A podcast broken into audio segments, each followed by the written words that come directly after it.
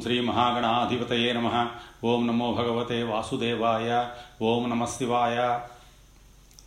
శ్రీ మహాగణపతి పురాణం పదహారవ భాగం.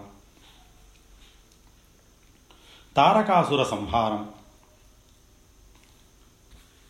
ఆ వర్తమానం యావత్తు శోణితపురంలోనున్న తారకాసురునికి తెలిసింది. అతడొక వికటాట్టహాసం చేసి పుట్టి పక్షం రోజులైనా గడవని బాలకుడేమి మాపై దండయాత్ర ప్రకటించుటేమి రానిండు. వచ్చిన వాడిని వచ్చినట్లే నలిపి పారేస్తానంటూ విర్రవీగాడు. అతడా ప్రగల్భాలు పలుకుతుండగానే దేవతా సైన్యం ప్రవాహంలా వచ్చి శోణితపురాన్ని ముట్టడించిందని మరొక వార్త అందింది. తారకుడు విస్తుబోతుండగా రాజనీతిని అనుసరించి స్కందుడు రాయబారిగా పంపిన విశాఖుడు అక్కడికొచ్చాడు. ఆ పసిపాలుడు సేనాధిపతియట ఈ కసుగాయి రాయబారియట అంటూ తారకుడు పరిహసించి ఏమిటిరా నీవు తెచ్చిన రాయబారము శరణమా? అడిగాడు పొగరుగా. ఆ నీ చేత శరణు శరణు స్కంద అనిపించుటకే వచ్చాను తారక. ప్రాణముల మీద ఆశ ఉన్నట్లయితే మా షణ్ముఖుని శరణుజొచ్చి పాతాళమునందుగల భోగవతీపురమునందు శరణార్థివై బ్రతుకు గడుపుకొనుము. అట్లుగాక అహంకార మదాంధుడవై మిడిసితివా మా స్కందుని శౌర్య ప్రతాపాగ్నికి నువ్వు నీ రాక్షస వంశము మాడి మసైపోగలదు జాగ్రత్త అని హెచ్చరించాడు విశాఖుడు. ఆహా ఎవరు ఎవరిని మార్చి మసి చేస్తారో రణరంగమున తేల్చగలనని తెలుపుకోరా మీ సేనాధిపతికి అని హూంకరించి విశాఖుని తిరస్కరించి పంపాడు తారకుడు. అప్పుడు రాక్షస గురువు శుక్రాచార్యుడు తారకుని చేరి ఆ బాలకుడు నిన్ను సంహరించుటకై శివవీర్యము నుండి అవతరించాడట. అతనిని ఎదిరించవలెనన్న నీవు నియమనిష్టలతో ఆ శివుడినే ఆరాధించవలెను. అని సలహా ఇచ్చి తారకుని చేత శివలింగమునకు పంచాక్షరీ మంత్ర పూజ జరిపించి ఆ శివలింగమును తారకుని కంఠమునందు ధరించినట్లు చేశాడు. దేవాసుర యుద్ధము ఆరంభమైంది. స్కందుని పరాక్రమానికి తాళలేక ఎందరో అసురులు మాడి మసైపోయారు. ఆ యుద్ధము ఇరవై దినముల పాటు జరిగింది. ఇరవయవ నాడు స్కందుడు తారకుని మీదకు పాశుపతాస్త్రాన్ని వదిలాడు. పాశుపత ప్రభావమెరిగిన తారకుడు వెన్నుచూపి పారిపోయి ఇల్లు చేరుకున్నాడు. వెన్నుచూపి పారిపోవు వీరులను పాశుపతాస్త్రం సంహరించదుగాన. అది వెనుతిరిగి గంగలో మునిగి శుచి అయి తిరిగి వచ్చి షణ్ముఖుని అమ్ముల పొదిలో చేరింది. తారకుని సంహరించుడెట్లా అన్న ఆలోచనలలో పడ్డాడు స్కందుడు. తారకుడు తనకు జరిగిన పరాభవమునకు మిక్కిలి చింతించి శివానుగ్రహాన్ని పొందాలని నిశ్చయించుకొని శివుని పార్థివలింగమును స్థాపించి ప్రదోషకాలమున శివపంచాక్షరి మహామంత్రముతో అత్యంత నియమనిష్టలతో పూజించాడు. శివుడు అదృశ్య రూపాన నిలిచి వరము కోరుకోమన్నాడు.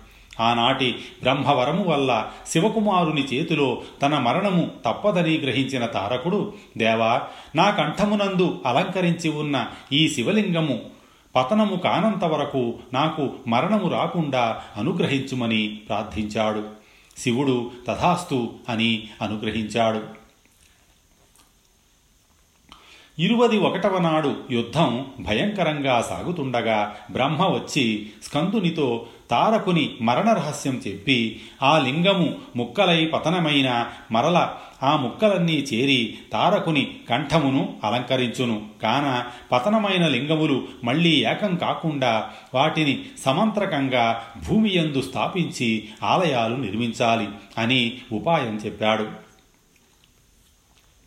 వెంటనే స్కందుడు ఆలయములు త్రుటిలో నిర్మించుటకు విశ్వకర్మను లింగములను ప్రతిష్ఠించుటకు సూర్యుని రప్పించి ఉంచి ఆగ్నేయాస్త్రము ప్రయోగించి తారకుని కంఠసీమనున్న లింగమును ఛేదించాడు. ఆ లింగము ఐదు వ్రక్కలై భూమిపైకి రాలుచుండగా ఓంకారనాదముతో దిశలు ప్రతిధ్వనించినవి. ఆ ఐదు ముక్కలు భూమిపై పడినంతనే సూర్యుడు వాటిని ఎక్కడ పడిన వాటినక్కడ సమంత్రకంగా ప్రతిష్ఠ చేశాడు. విశ్వకర్మ రెప్పపాటులో ఐదు చోట్ల ఆలయాలు నిర్మించేశాడు. అప్పుడు షణ్ముఖుడు బ్రహ్మాస్త్రమును ధ్యానించి దానిని తారకునిపై ప్రయోగించాడు. బ్రహ్మాస్త్ర ప్రయోగంతో నేలకూలిన తారకుడు హరహర మహాదేవాయనుచు ప్రాణములు వదిలాడు. దేవసేనాధిపతికి జై శివకుమారునికి జై అనుచు దేవతలు జేజేలు పలుకుచుండా అప్సరసలు స్కందునిపై పుష్పవర్షం కురిపించారు. హరోం హర శరవణ భవ హరోం హర అనుచు యావన్మంది కుమారుని కీర్తించుచుండా శంకరుడు ప్రత్యక్షమై కుమారుని ఆలింగనమనర్చుకున్నాడు అంతటా దేవసేనాధ్యక్షుడైన కుమారస్వామి దేవసేన సమేతంగా అమరావతికి చేరి ఆ స్వర్గపురమునందు సుఖంగా కాలము గడపసాగాడు. రాక్షస బాధలు నశించి దేవతలు హాయిగా ఉన్నారు. ఇట్లు కొంతకాలం జరిగింది.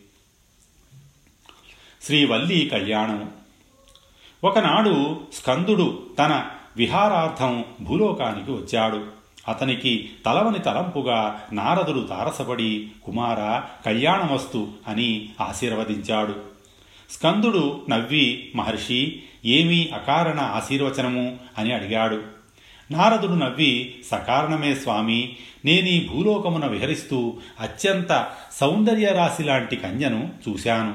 ఆమె అందచందాలను వర్ణించ ఆ ఆదిశేషునికైనా తరం కాదు. ఆమె శ్రీవల్లి అన్నాడు. స్కందుడు కుతూహలుడై ఎవరా శ్రీవల్లి? అని అడిగాడు.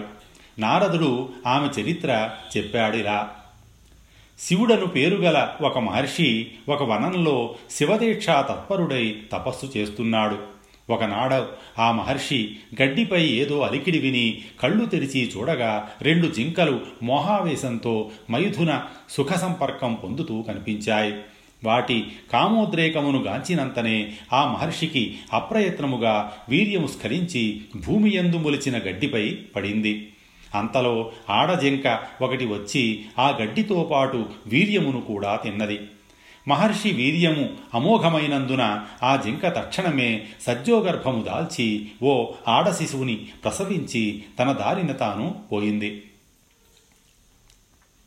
ఆ సమయమున అక్కడికి సమీపంలో ఉన్న భిల్లపురమునకు రాజైన పులిందుడు భార్యా సమేతంగా విహారార్థం అతడికి వచ్చి ఏడ్చుచున్న శిశువును గాంచి చేరదీసి ముద్దాడాడు.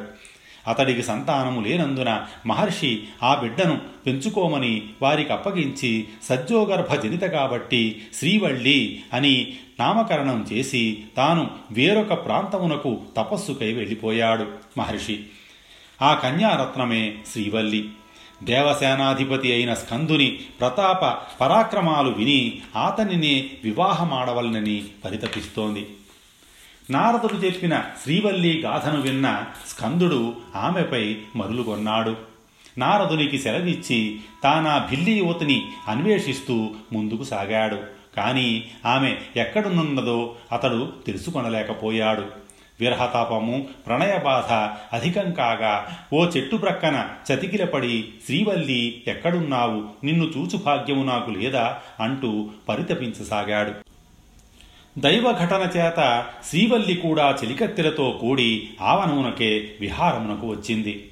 శ్రీవల్లి శ్రీవల్లి అనుచు తన పేరే పలవరిస్తున్నదెవరో తెలుసుకోమని చెలికత్తెను పంపగా ఆమె స్కందుని కలుసుకొని వివరాలు తెలుసుకొని శ్రీవల్లి స్కందుల సమాగమం ఏర్పాటు చేసింది. శ్రీవల్లిని చూసి స్కందుడు మోహపరవశుడయ్యాడు. తన ఆరాధ్యదేవుని గాంచి శ్రీవల్లి ప్రేమ మంత్రముగ్ధయ్యింది స్కందుడు అక్కడికక్కడే ఆమెను గాంధర్వ వివాహం చేసుకొనుటకు సంసిద్ధుడయ్యాడు. కానీ శ్రీవల్లి అతనిని వారించి లోకాచార ప్రకారమే తనని చేపట్టమని కోరింది. స్కందుడు తక్షణం భిల్లపురమునకు వారి వెంట వెళ్ళి పులిందుని కలుసుకొని తన కోరికే తెలిపాడు. పులిందుడు మిక్కిరి ఆనందించి పార్వతీ పరమేశ్వరులకు వర్తమానం పంపాడు. ఆ ఆది దంపతులు ప్రథమ గణములతో పాటు భిల్లపురమునకు వచ్చారు. భిల్లప్రభు మహావైభవంగా వివాహపు ఏర్పాట్లు జరిపించి సశాస్త్రంగా శ్రీవల్లిని స్కందునకు సాలంకృత కన్యాదానం చేశాడు. దేవతలు స్కందుని వేణోళ్ళా కీర్తించారు. అనంతరం స్కందుడు శ్రీవల్లీ దేవసేన సమేతుడై పార్వతీ పరమేశ్వరుల వెంట కైలాసమునకు చేరాడు. అష్టమాధ్యాయము సమాప్తము. నవమాధ్యాయము దుర్వాంకుర మహత్యం. ఒకసారి సంయమినీపురంలో ఒక మహోత్సవం జరుగుతోంది. ఆ ఉత్సవాన్ని చూడడానికి సర్వదేవతలు గంధర్వులు అప్సరసలు అందరూ తరలివచ్చారు. ఆ సభలో తిలోత్తమ నాట్యం చేస్తోంది. మధ్యలో ఆమె పైట జారింది. ఆమె వక్షోద సౌందర్యాన్ని చూసి యముడు ఆమెను కామించి సిగ్గు విడిచి ఆమెను కౌగిలించుకోవడానికి ప్రయత్నించాడు. ఆ ఫలితంగా సభలో అభాసుపాలయ్యాడు. యముడు తల వంచుకొని సభ నుండి బయటకు వెళ్ళిపోతున్నప్పుడు అతని రేతస్సు స్ఖలితమై భూమిపై పడింది. ఆ రేతస్సు నుండి జ్వాలలతో మండుతున్న వికృత రూపుడైన పురుషుడొకడు జన్మించాడు. అతనికి భయంకరమైన కోరలున్నాయి. అతడు పెద్ద పెద్ద అరుపులతో మూడు లోకాలను భయపెట్టసాగాడు. భూమండలాన్ని కంపింపజేస్తున్న వాడి భయంకర అరుపులకి బెదిరిన ఋషులు విష్ణుమూర్తి వద్దకు వెళ్ళి అతణ్ణి శరణు వేడారు. విష్ణుమూర్తి వారినందరినీ తీసుకుని గణపతి వద్దకు వెళ్ళి అనేక విధాల స్తోత్రాలు చేశాడు. విఘ్నాలను హరించేవాడవు సర్వసాక్షివి అయిన ఓ పార్వతీ నందన నీకివే మా ప్రమాణాలు. దేవాది దేవుడవు జగత్తుకు మూలమైన వాడవు సర్వసంహార కారకుడవు భక్త వరదుడవు సర్వదాతవు సర్వులకు శరణ్యమైన వాడవు నీ భక్తుల సర్వకోర్కెలను తీర్చేవాడవు. వేదవేత్తవు వేదకర్తవు అయిన ప్రభు మా భయాన్ని నువ్వు తప్ప ఇంకెవరు పోగొట్టగలరు? మా అందరికీ మరణం సమీపిస్తే నువ్వెందుకు ఉపేక్షిస్తున్నావు స్వామి? అంటూ దేవతలందరూ గణపతిని ప్రార్థించారు. అప్పుడు పద్మం వంటి నేత్రాలతో కోటి సూర్యుల తేజస్సుతో మల్లె పువ్వుల కంటే తెల్లనైన పలువరసలతో శంఖం వంటి కంఠంతో నానా అలంకారాలతో దివ్యాంబరాలను ధరించి రత్న సింహాసనంపై కూర్చొని దేవతలకు దర్శనమిచ్చాడు బాలగణపతి. బాలరూపంలోనున్న స్వామివారి దివ్యమంగళ రూపాన్ని చూసిన దేవతలు ఆ ప్రభువుకు సాష్టాంగ నమస్కారాలు చేశారు. దేవతలారా అనలాసురుని భయం వల్ల స్వకర్మలను వదిలిన మిమ్మల్ని రక్షించడానికే నేను అవతరించాను. ఆ దుష్ట రాక్షసుణ్ణి వధించే ఉపాయాన్ని మీకు చెబుతాను. ఆ రాక్షసుణ్ణి చూడడంతోటే మీరంతా నన్ను ఉద్రేకపరచండి. ఆ ఉత్సాహంలో నేను వాణ్ణి వధించగలనంటూ స్వామివారు దేవతలకి అభయమిచ్చారు. ఇంతలో అనలాసురుడు దశ దిశల్ని దహింపజేస్తూ భూలోకానికి వచ్చి కోలాహలం సృష్టించాడు. అతన్ని చూడగానే మునులంతా పరుగులు తీస్తూ బాలకుడి రూపంలోనున్న గణపతిని కూడా పారిపొమ్మని లేకపోతే ఆ రాక్షసుడు వధించగలడంటూ అజ్ఞానంతో చెప్పారు. వారి మాటలకి ఏమాత్రం గణపతి చెలించకుండా మేరుపర్వతం వలె తన శరీరాన్ని పెంచి అక్కడే నిలబడ్డాడు. ఋషులు దేవతలు మాత్రం భయంతో దూరంగా పారిపోయారు. మహాపర్వతంలా కదలకుండా అడ్డంగా నిలబడి ఉన్న బాలగణపతి మీదకు కాలాగ్నిలా మండిపడుతూ అనలాసురుడు వచ్చాడు. వాడి ధాటికి పర్వతాలతోనూ కారడవులతోనూ నిండి ఉన్న భూమి కంపించిపోయింది. ఆకాశంలో మేఘ గర్జనల వంటి పెద్ద పెద్ద ధనులు ప్రారంభమయ్యాయి. ఆ శబ్దాలకు చెట్లు కొమ్మలపై ఉన్న పక్షులు నేల కూలిపోయాయి. సముద్రాలు పొంగిపోయాయి. ప్రచండ వాయువు చేత వృక్షాలు పెకలించబడ్డాయి. ఈ హడావుడిలో బాలగణపతి తన యోగమాయా బలంతో అనలాసురుణ్ణి పట్టుకొని మృంగివేశాడు. అనలాసురుడు తన కడుపులోకి కనుక వెడితే సమస్త భువనాలు దగ్ధమవుతాయని తలచి స్వామివారు వాడిని తన కంఠంలోనే నిలుపుకున్నారు. అప్పుడు బాలగణపతి తాపాన్ని ఉపశమనం చేయడం కోసం ఇంద్రుడు చంద్రకళను స్వామివారికి ప్రసాదించాడు. అప్పటి నుండి స్వామివారు ఫాలచంద్రుడయ్యారు. అయినా కంఠం మధ్యభాగంలోనున్న అగ్ని శాంతించలేదు. అప్పుడు బ్రహ్మ సిద్ధి బుద్ధి అనే మానవ కన్యల్ని సృష్టించి స్వామివారికి ప్రసాదించాడు. వారిని ఆలింగనం చేసుకోవడం వలన స్వామివారి తాపం కొంతవరకు శాంతించింది. తరువాత విష్ణువు కమలాలను స్వామివారికి ప్రసాదించాడు. ఆనాటి నుండి స్వామివారు పద్మహస్తుడయ్యాడు. అప్పటికీ అగ్ని శాంతించకపోవడంతో వరుణదేవుడు చల్లటి నీటితో స్వామివారిని అభిషేకించాడు. తరువాత పరమేశ్వరుడు ఆదిశేషుణ్ణి ప్రసాదించాడు. దానిచే స్వామివారి ఉదరం బంధింపబడడం వల్ల వ్యాళబద్ధుడనే పేరు ఆయనకు వచ్చింది. అప్పటికీ తాపం శాంతించలేదు. అప్పుడు ఎనభై వేల మంది ఋషులు వచ్చి ఒక్కొక్కరు ఇరవై ఒక్క దుర్వాంకురాలు చొప్పున స్వామివారికి ప్రసాదించారు. దాంతో బాలగణపతి తాపం పూర్తిగా ఉపశమించింది. ఈ విషయాన్ని తెలుసుకున్న దేవతలంతా వచ్చి గణపతిని సంతుష్టుణ్ణి చేయడం కోసం తాము దూర్వాంకురాలతో స్వామివారిని పూజించారు. దూర్వాంకురాలతో తనను పూజించడం వలన పరమానందాన్ని పొందిన గణపతి దేవతలకు ఋషులకు అనేక వరాలను ప్రసాదించి ఈ విధంగా చెప్పాడు. ఎంత భక్తితో నా పూజ చేసినా దూర్వాంకుర రహితమైన పూజ వృధా అవుతుంది. అటువంటి పూజల వల్ల ఫలితమే మాత్రము ఉండదు. అందువలన నా భక్తులైన వారు ప్రాతకాలాన ఒక్కటి కానీ ఇరవై ఒక్కటి కానీ దూర్వాంకురాలతో నన్ను పూజించాలి. అటువంటి ఒక్క పూజ వంద యజ్ఞాల కంటే అధికమైన ఫలితాన్ని ఇస్తుంది. ఈ పూజ వల్ల వచ్చే ఫలితం దాన ధర్మాల చేత కానీ లేదా కఠోరమైన తపస్సు చేత కానీ సంపాదించడం అసాధ్యం. అంటూ దూర్వాంకురాల మహిమను స్వామివారు దేవతలకు ఋషులకు వివరించి అంతర్ధానమయ్యారు. అలా అనలాసురుణ్ణి సంహరించడం వలన గణపతికి ఆనాటి నుంచి కాలానల ప్రశమనుడనే పేరు వచ్చింది. తరువాత దేవతలు ఋషులు ఆ ప్రదేశంలోనే ఒక ప్రాసాదాన్ని నిర్మించి అందులో గణపతి మూర్తిని స్థాపన చేశారు. భక్తుల సమస్త విఘ్నాలను హరించడం వలన గణపతి మూర్తికి విఘ్నహరుడని నామకరణం చేశారు. ఆ ఈ ప్రదేశంలో గణపతి జయాన్ని పొందారు కనుక ఈ ప్రదేశం విజయపురంగా ప్రసిద్ధి చెందింది. నవమాధ్యాయము సమాప్తము. దశమాధ్యాయము. అంగారకుడి వృత్తాంతం. ఒకప్పుడు అవంతి నగరంలో భరద్వాజుడనే గొప్ప మహర్షి ఉండేవాడు. అతడు వేద వేదాంగాలను అభ్యసించినవాడు. సర్వశాస్త్ర విశారదుడు నిరతాగ్నిహోత్రుడు.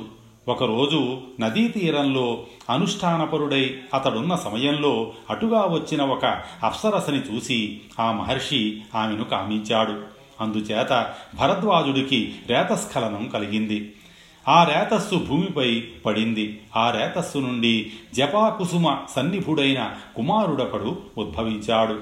ఆ బిడ్డను భూమాతే పెంచి పెద్ద చేసింది. ఏడేళ్ళు వయస్సు వచ్చేసరికి ఆ బిడ్డడు భూదేవిని తానెవరినని ఎందుకు పుట్టానని తన తండ్రెవరని ప్రశ్నించాడు. అప్పుడు భూమాత జరిగినదంతా ఆ బిడ్డకు వివరించి భరద్వాజుడు నీ తండ్రి అని తెలియపరిచి ఆ బిడ్డను తీసుకుపోయి భరద్వాజ మహర్షికి అప్పగించింది. అప్పుడు కుమారుణ్ణి ముద్దాడి ఆలింగనం చేసుకుని తన తొడపై కూర్చోబెట్టుకున్నాడు భరద్వాజుడు.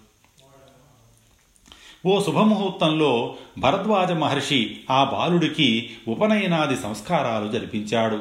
ఆ తర్వాత వేద శాస్త్రాభ్యాసం చేయించి గణేశ మంత్రాన్ని ఉపదేశించి గణేశ దీక్షనిచ్చి కుమారుడితో ఈ విధంగా చెప్పాడు. నాయనా ఈ గణేశ స్వామి వారు కనుక ప్రసన్నులైతే నీ సమస్త కోరికల్ని నెరవేరుస్తారు. ఆ మాటల్ని విన్న బాలుడు తండ్రి ఆజ్ఞ ప్రకారం నర్మదా నదీ తీరానికి పోయి పద్మాసనం వేసుకుని గణపతి మంత్రాన్ని అత్యంత భక్తి శ్రద్ధలతో జపించడం ప్రారంభించాడు.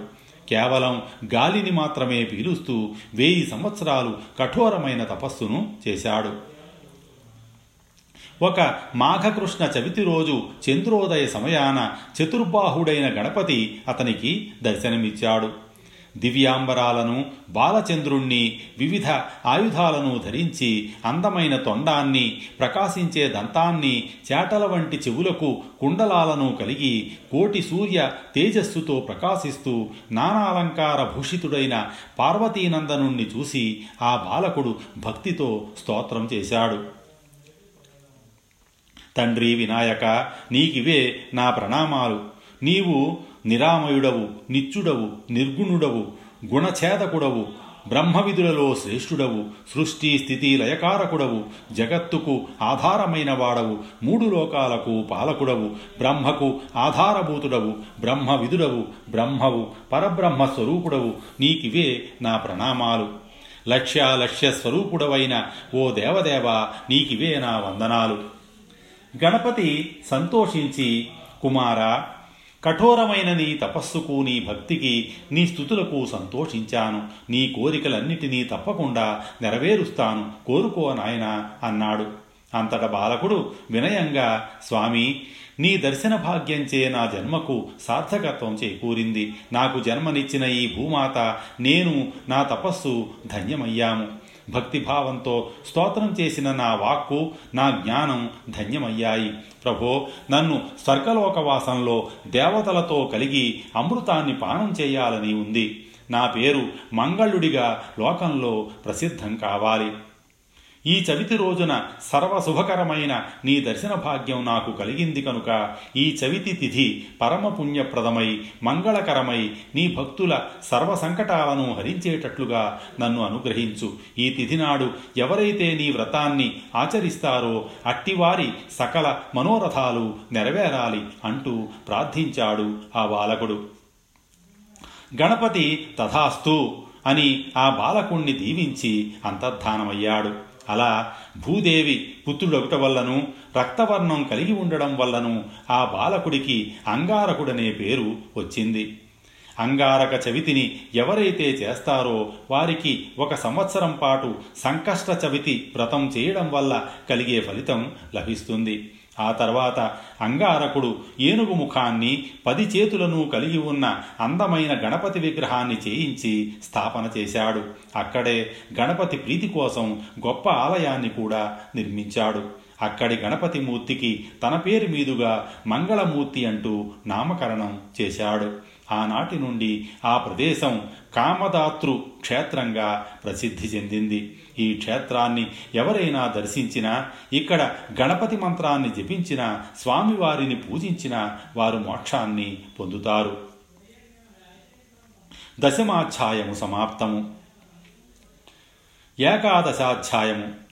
సంకష్ట చతుర్థి వ్రతము. ఒకప్పుడు పరమేశ్వరాజ్ఞతో పార్వతీదేవి ఈ వ్రతాన్ని నియమనిష్టచే ఆచరించి మహాఫలాన్ని పొందింది. కుమారస్వామి ఈ వ్రతం గావించాడు. అలాగే అగస్య మహర్షి దీని నుంచే సప్త సముద్రాలను ఆపోసనం పట్టాడు. విఘ్నేశ్వరుని అనుగ్రహం పొందాడు. అలాగే నలచక్రవర్తిని ఎడబాసిన దమయంతీదేవి ఈ పవిత్ర చతుర్థి వ్రతాన్ని చేసి నలుని పొందింది. శివుని ఫాలాగ్నికి భస్మమైన మన్మధుడు తన తదుపరి జన్మలో శ్రీకృష్ణ రుక్మిణీ పుత్రుడుగా జన్మించాడు. అతడికి ప్రద్యుమ్నుడు అని పేరు పెట్టారు. ప్రద్యుమ్నుడు పసిబాలుడుగా ఉండగా శంబరాసురుడు అతన్ని ఎత్తుకుపోయి పాతాళంలో బంధించాడు. అక్కడే ప్రద్యుమ్నుడు పెరిగి పెద్దవాడయ్యాడు. అపురూప సుందరుడైన అతడిని శంబరాసురుడి కుమార్తె ప్రేమించింది.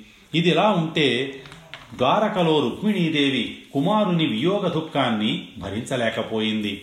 ఆమెను చూడ్డానికి ఒకరోజు లోమశముని వచ్చాడు. ఆయనను అర్ఘ్యపాద్యాదులతో పూజించి ఉచితాసనముపై కూర్చుండబెట్టి ఆ మహర్షికి తన పుత్రవియోగ దుఃఖభారాన్ని వినిపించింది. అమ్మ రుక్మిణీదేవి నీ ఆవేదన నాకు అవగతమైంది. ఈ పుత్రవియోగం తీరిపోవాలంటే సంకష్ట చతుర్థి వ్రతం నీవు ఆచరించాలి. దాని ప్రభావం వలన నీ కుమారుడు శంబరాసురుని వధించి తిరిగి వస్తాడని చెప్పాడు. అప్పుడు రుక్మిణీదేవి ఈ సంకష్ట చతుర్థి వ్రతం ఆచరించింది. ఆ వ్రత ప్రభావం చేత ప్రద్యుమ్నుడు శంబరాసురుడిని సంహరించి ఆ రాక్షసుని కుమార్తెను వివాహం గావించుకొని రుక్మిణి శ్రీకృష్ణ పరమాత్మను కలిశాడు.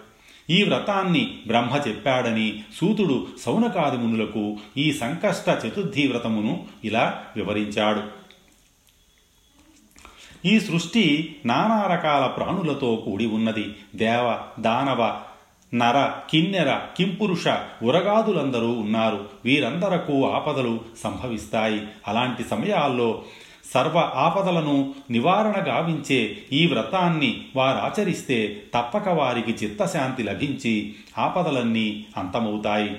సర్వ కోర్కెలు సిద్ధిస్తాయి. ఆయురారోగ్యాదులతో పుత్ర కళత్ర పౌత్రాదులతో సుఖిస్తారు. దానాలు గాని తపస్సు గాని యజ్ఞయాగాదులు గాని ఈ వ్రతంలో సరిగావు. మహాగణపతిని ఆవాహన గావించి ఈ వ్రతాన్ని ఆచరించాలి. ఈ వ్రతకథను సర్వబంధువులు మిత్రులు ఆప్తులతో కలిసి వినాలి. వ్రతాంతమందు స్వామికి మహానైవేద్యం నివేదించి మంగళహారతి ఇచ్చి అనంతరం ప్రసాదాన్ని అందరకు భక్తితో ఇచ్చి వ్రతమాచరించేవారు సేవించాలి. నాస్తికులు గాని ఆస్తికులు గాని శఠులు పాషండులు ఎవరైనా ఈ వ్రతాన్ని ఆచరిస్తే వారందరూ సర్వసుఖాలను పొందుతారు. గురువులు శిష్యులు పుత్రులు మిత్రులు అందరూ ఈ వ్రతము ఆచరింపవచ్చును. మొదటి నెలలో వచ్చే పంచమి సప్తమి తిథులందు ఈ వ్రత ఉద్యాపనం జరపాలి. ఈ వ్రతాన్ని గావించాలని మనసు కల మనిషికి ముఖ్యంగా భక్తి కావాలి. పూజా ద్రవ్యాలన్నీ సమకూర్చుకొని మంచి మనస్సుతో పుష్పమంటపం ఏర్పాటు గావించుకొనాలి. అచ్చట రకరకాల చిత్రాలతో రంగులతో గల వస్త్రాన్ని పరచాలి. రంగవల్లులతో రంగులతో ఆ మంటపాన్ని అలంకారాన్ని గావించాలి. కలశస్థాపన చెయ్యాలి. చందనాది సుగంధాలు నానా రకాల పరిమళములు గల పుష్పాలు టెంకాయలు అప్పుడు లభించే ఫలాలు అర్ఘ్యపాద్యాలు అన్నీ సమకూర్చుకోవాలి. గణపతి దేవ ఈ మంచి తిథిలో నీ వ్రతాన్ని ఆచరిస్తున్నాం. నీకు మా సహస్ర వందనలు అర్పిస్తున్నాం. అర్ఘ్యపాద్యాదులు మేము సమర్పించినవి నీవు ప్రీతిపూర్వకంగా స్వీకరించు. హే విఘ్నేశ్వర లంబోదర మోదక ప్రియ నీకు మా మనఃపుష్పాలను సమర్పించాము. గృహములో అర్ఘ్యం సమర్పిస్తున్నాం. భక్ష్యము భోజ్యము లేహ్యము ఫలాలు పుష్పాలు అన్నీ నీకు భక్తితో సమర్పిస్తున్నాం అని శ్రీ మహాగణపతి హోమం గావించాలి. ఇలా శ్రీ మహాగణపతి మూలమంత్రాన్ని సహస్రం గాని ఐదు వందలు గాని లేదా అష్టోత్తర శతం గాని జపం గావించాలి. అనంతరం పూర్ణాహుతి ఆచరించాలి. హోమశేషాన్ని అందరూ భుజించాలి. అలాగే యథాశక్తితో కవులకు పండితులకు దక్షిణ తాంబూల వస్త్ర దానాధికాలతో సత్కరించాలి. ఫలసహితంగా స్త్రీలకు వాయునాలర్పించాలి. ఇలా శ్రీ మహాగణాధిపురికి క్షమాపణ చెప్పుకోవాలి. ఈ వ్రతం విధి విధానంగా ఆచరించే వారికి కోటి యజ్ఞఫలాలు లభిస్తాయి. వారి స్థాయిని బట్టి బంగారం వెండి ప్రతిమలతో అర్చించాలి. ఆ రాత్రి జాగారం చేస్తూ శ్రీ మహాగణపతి పురాణము ఒక పండితుని వలన తప్పక వినాలి. మంగళవాద్యాలతో శంఖాది నాదాలతో మహాభక్తి గలవారితో కలిసి పూజ పరిసమాప్తం గావించాలి అనంతరం దీన అనా అనాథ సాధువులకు యథాశక్తితో దానాలు ఆచరించాలి. ఈ వ్రతాన్ని పుత్ర పుత్రికా వివాహాలకు ముందుగా చేస్తే ఎంతో మంగళకరమైన ఫలం లభిస్తుంది. ఏకాదశాధ్యాయము సమాప్తము. స్వస్తి శ్రీ ఉమామహేశ్వర పరబ్రహ్మార్పణమస్తు.